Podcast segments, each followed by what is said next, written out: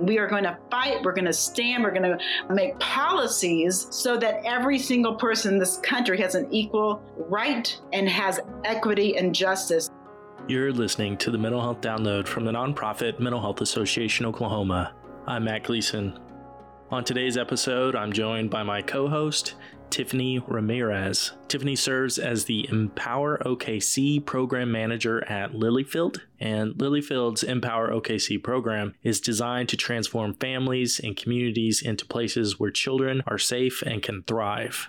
So, Tiffany and I are going to interview our guest, Malika Cox. Malika is passionate about criminal justice reform, restorative justice, and policy changes that impact marginalized communities. Malika is the pastor of spiritual formation, justice, and community life at the table in Oklahoma City. And she speaks and teaches on anti bias, diversity and inclusion, race and reconciliation, and transitional and restorative justice practices. So, before we get into this conversation, which obviously is going to include talk about George Floyd and racial injustice, along with Tiffany talking about what it has been like having, you know, a loved one deported. It is a really fascinating conversation. But before we get to that interview, I want to tell you about Mental Health Association Oklahoma's new virtual support group, Coping with Trauma from Racial Injustice. And it begins June 15th and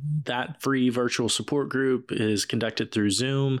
And it's specifically for people dealing with the trauma and stress related to the deaths of George Floyd, Breonna Taylor, and Ahmaud Arbery and the ongoing crisis in America. And it's facilitated by Carmen White Yannick, who is a diversity, equity, and inclusion professional and a non denominational minister who understands the unique needs of people during this time. So, more details about that are available at mhaok.org forward slash support groups. Okay, let's get this conversation started. The mental health download starts now.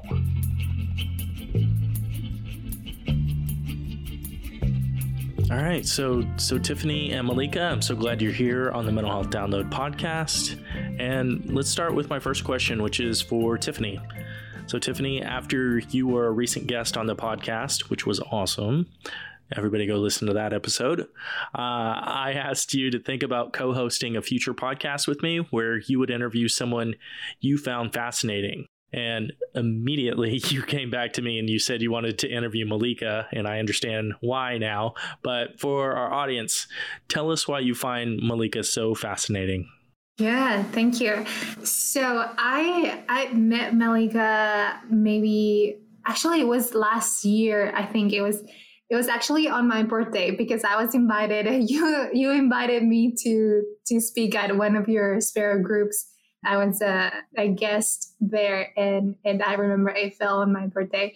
So last October, I met her, and honestly, I didn't really we didn't really have that much of interaction or at that moment i wasn't really uh, familiar with the work that you do malika but then in december you came and spoke in our, one of our employee meetings staff meetings at lilyfield and you started talking about restorative justice and how your work in different cultures has shaped you into what you're doing right now. And and that just it was fascinating for me because I've always had the the thought that it doesn't matter who you are, it doesn't matter what you look like, it doesn't matter what you speak or sound like. I think we all are looking for for a purpose in our lives, and I think it, we all uh, in this together and and bringing that piece that we often don't think about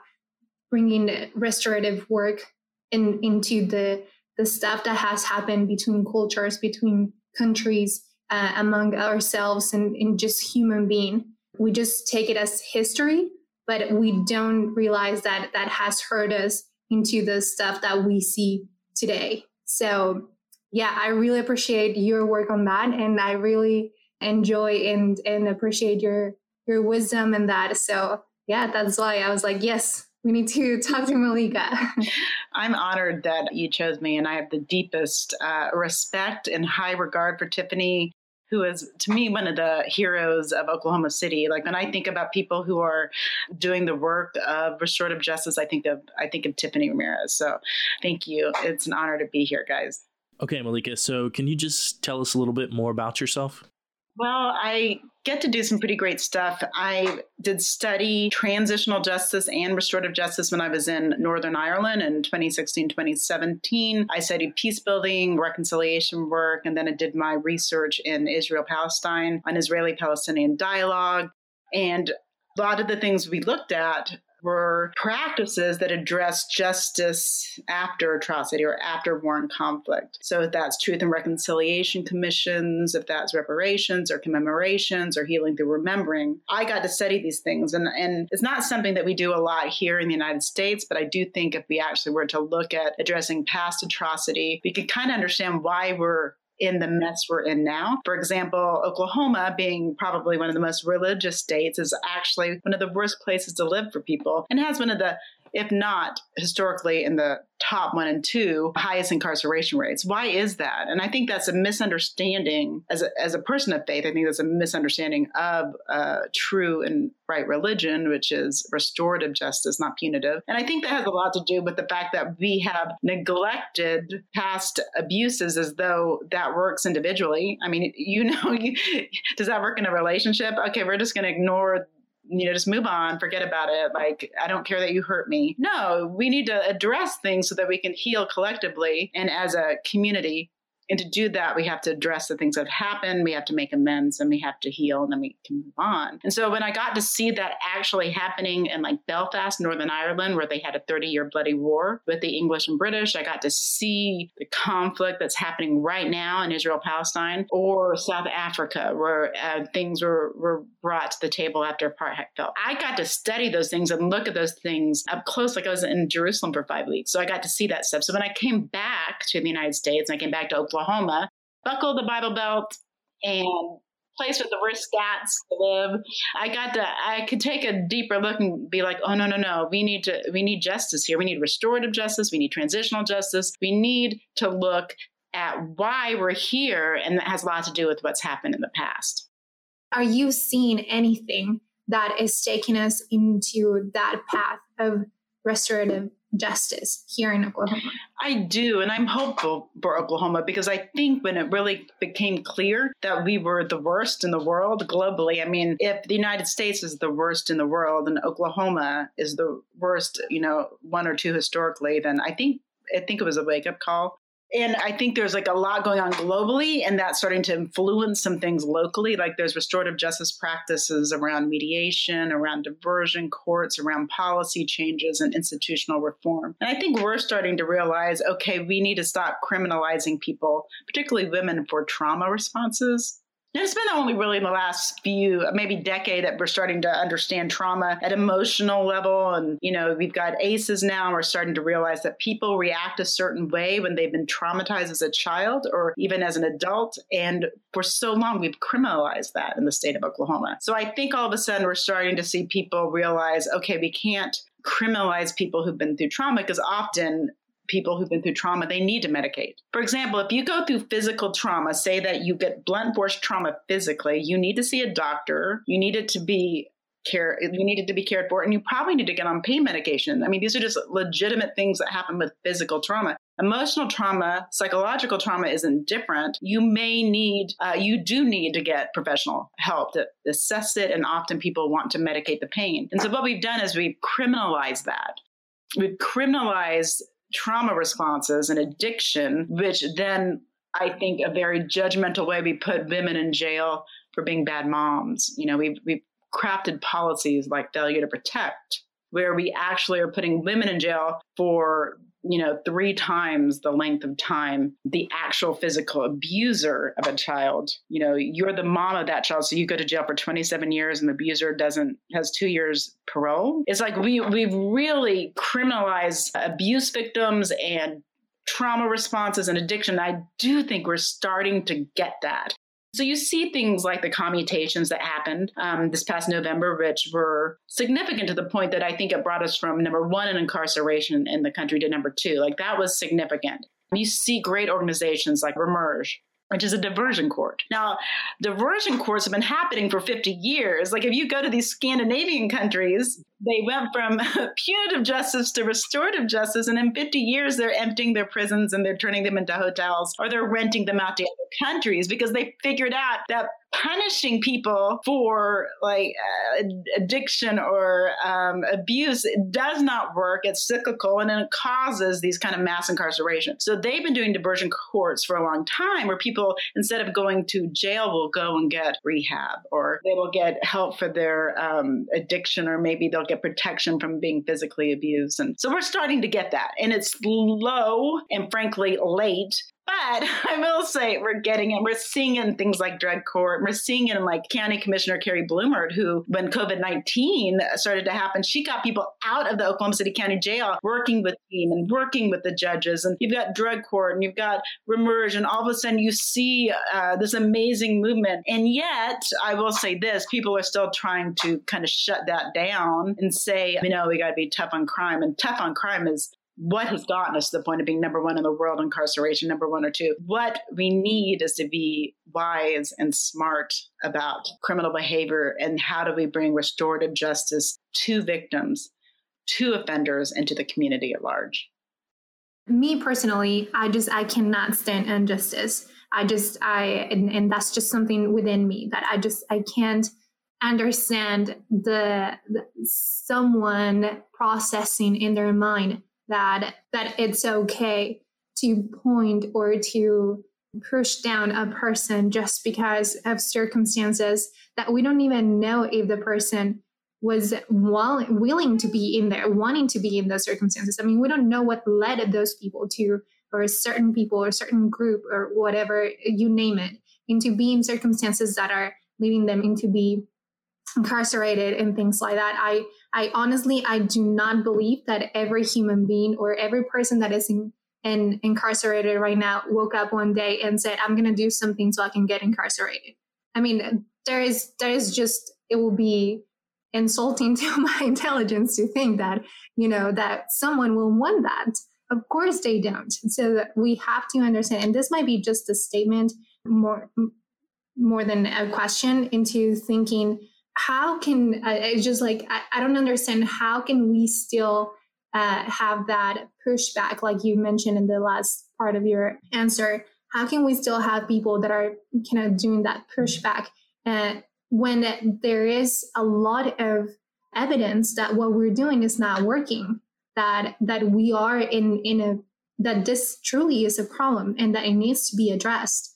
And and i think it might be I don't even, I, I'm having a hard time just mentioning his name, but I watched the video of George Floyd last night and it's just, I, I don't understand how things like that happen. How do you, how do you think that it's okay when a person is telling you, I cannot breathe?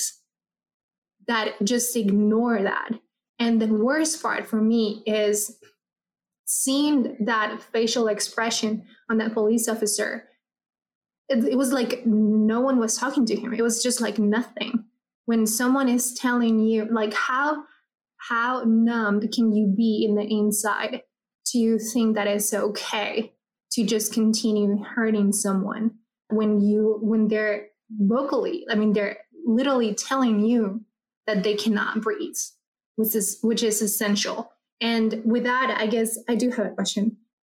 What are we, the, him saying, I cannot breathe, that is, I feel like that is a, he said it out loud, but I feel like there's a lot of people that are might be facing incarceration or might be uh, part of this uh, incarceration system that are saying I cannot breathe. Like what, with without words, what will you say that that we're doing to shape that culture or what what what are you hearing from the community? I mean obviously we can say a lot of things from our electoral officials and that you know things need to change and everything but also i think there is power in the community. So what are you hearing from from the community?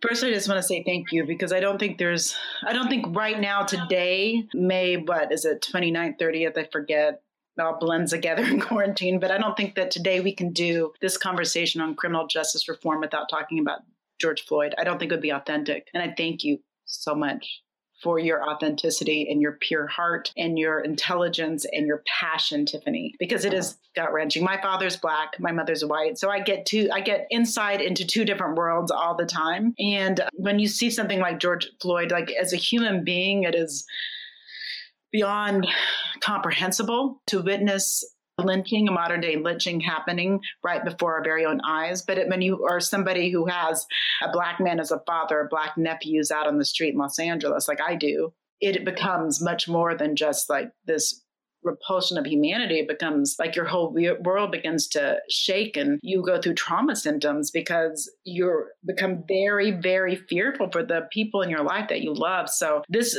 talk on criminal justice reform without george floyd right now would be hollow. And so what i would say is what i'm hearing from the community is exactly that. It's that i can't breathe. Like i can't be a black person in America today and have a good day because all I have to do is look at my phone and then I go back into trauma responses. And what I would say about the pushback is it is a legacy. And that's where we're missing the point. And honestly, why we have mass incarceration today in Oklahoma, United States of America, is because our criminal justice system is a legacy in slave codes. The slave codes are kind of the formation of our criminal justice system. And then the slave codes were changed to black codes, and the black codes became Jim Crow. And all of this legal system isn't like it just appeared. This is actually not a broken system, it's a system that's working the way it's supposed to. And that's what we have to understand. It's not broken, it is designed the way it was meant to work. And then after Jim Crow, we had the Civil Rights Movement and the Civil Rights Act, which was great. But the problem is the 13th Amendment, which abolished slavery, actually didn't abolish it completely. It allows for slavery for those who are incarcerated. So as it's the same system, it's just morphing and transforming. So now we have the war on drugs, which only only went after certain neighborhoods. I mean, there are drugs in every community. In the suburbs, there's drugs in the inner cities. There's Walgreens and CVS. It just depends your access to drugs. But war on drugs went after certain communities. So those communities were incarcerated. Why? Because you can still have slavery. You can have free prison labor. And until we address the system isn't broken, it's working the way it's supposed to, and that we realize that it's not an accident that we're here, and then we look at mass incarceration over the 70s and 80s, and you see violent crime actually went down as a country, as a standard, but we increased our incarcerations by 700% through these laws during the war on drugs. So what do we have today? Well, we have a criminal justice system which is monetized. We have private prisons where people are making billions of dollars. We have Whole Foods, sorry to call out Whole Foods because there's plenty of corporations that did it, but they were exposed for using prison labor for their cheese. And if you ever bought cheese at Whole Foods, which I have, and I, it's awfully expensive for the fact that they were getting free labor for it. I mean, people are making like eight cents on the hour. So I would say that we have to come to terms with our past. And that's why I study transitional justice, because transitional justice is justice after atrocity, after genocide after conflict. So we got to look back 450 years ago and we got to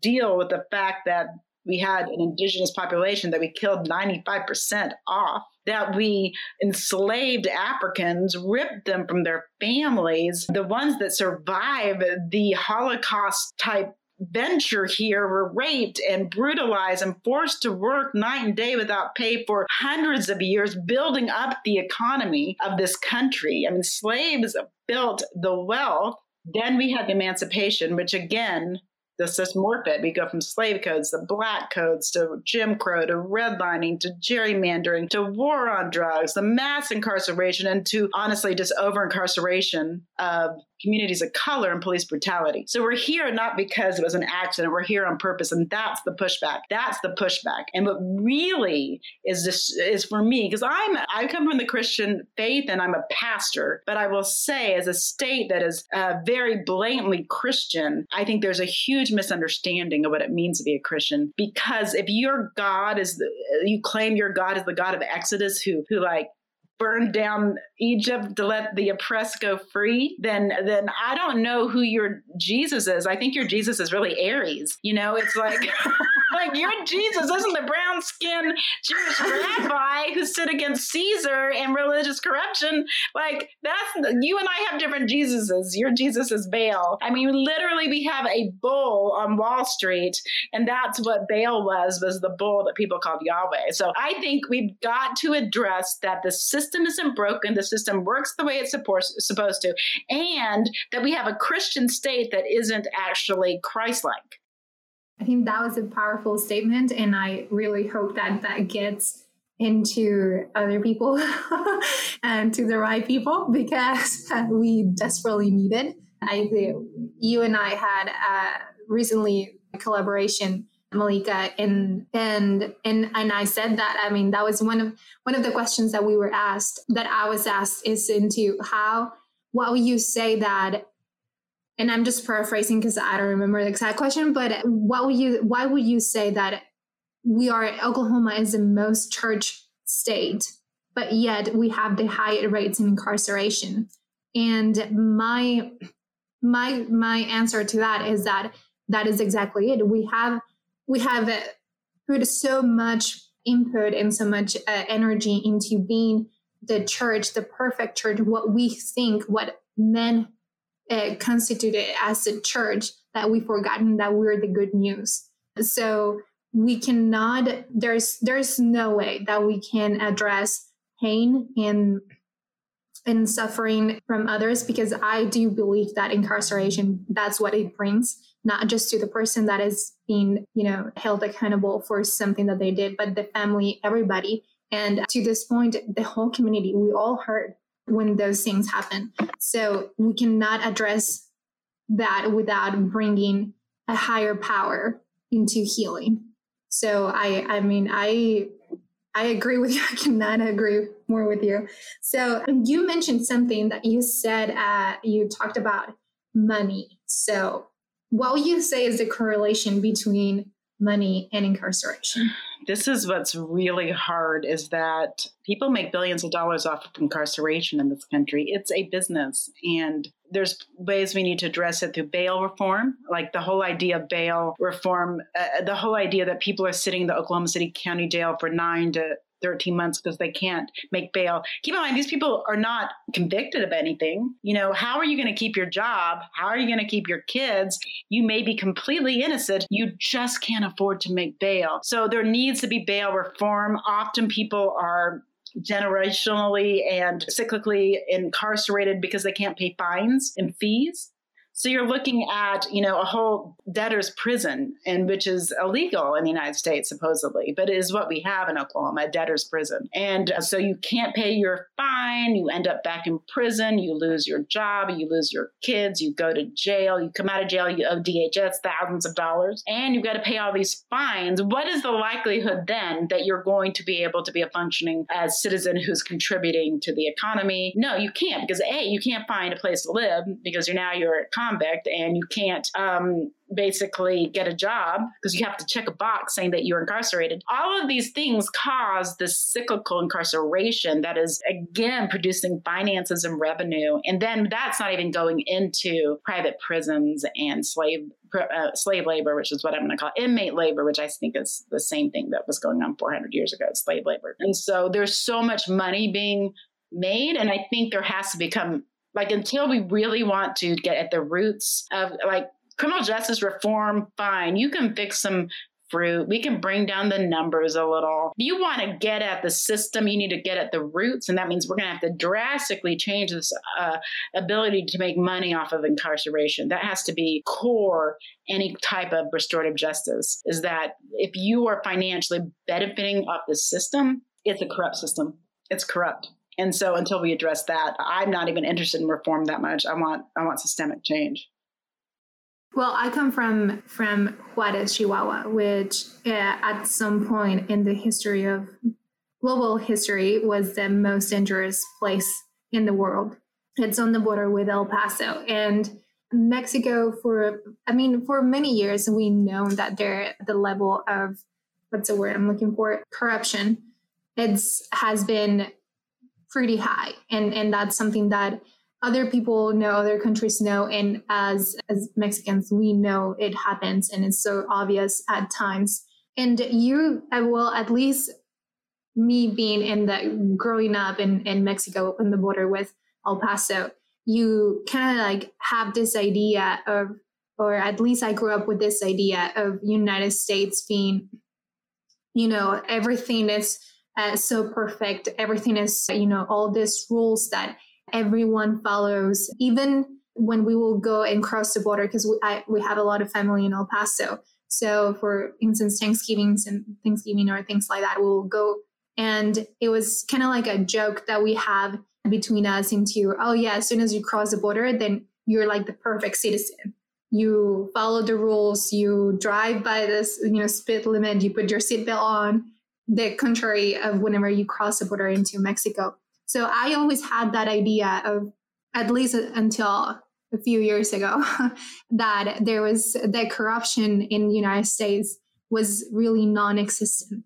That the system, the governmental system, was you know followed by all this protocols and rules and policies and procedures that everybody everybody followed and yes money was there but it was not something that will move people into do different things until February this year, my cousin got deported, and he it, it was just like to me the whole. So I've I've I've experienced a little bit of uh, seeing. I've I've translated or interpreted for a lawyer in court before, and I've done a little bit of, of that in my previous life. But so I've seen, I've seen, I'm a little bit familiar with that.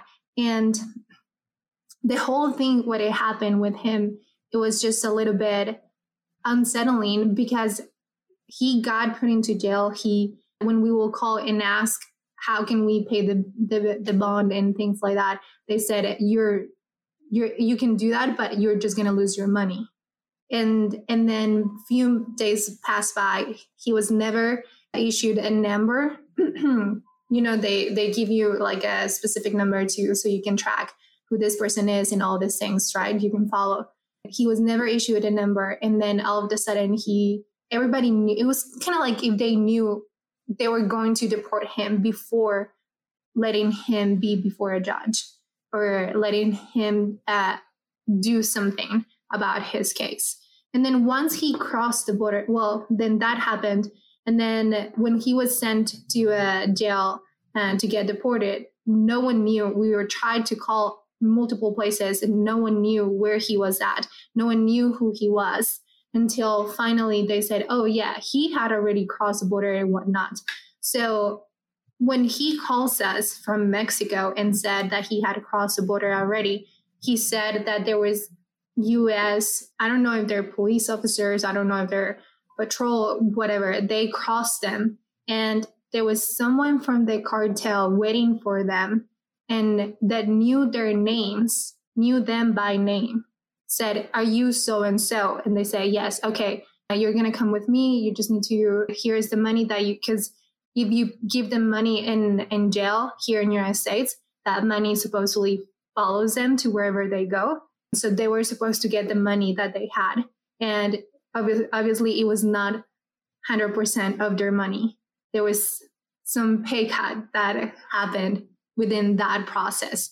So, it, what would you say that is this something that we are going to to face into?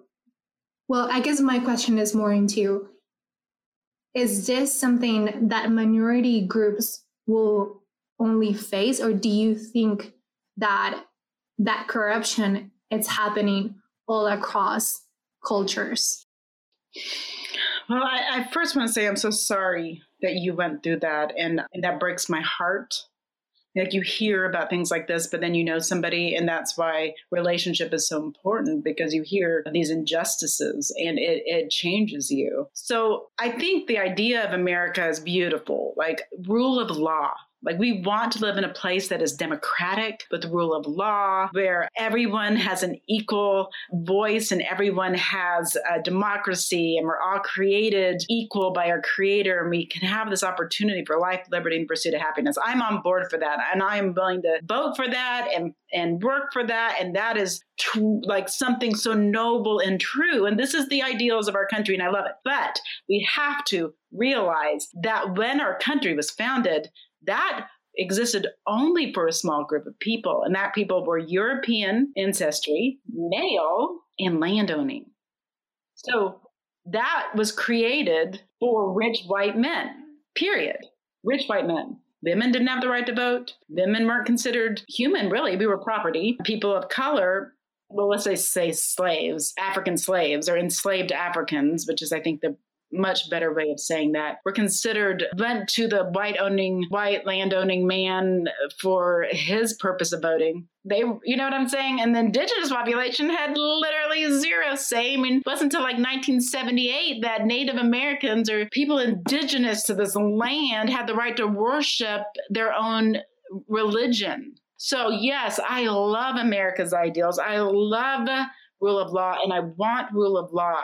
I love democracy. I love equality, but we have to recognize it was for a small group of people. And now we've fought and we've fought and we've fought for the emancipation and we've fought for women to have a right and we fought for the Civil Rights Act and you know Native people fought so that they can have worship their own religion in public.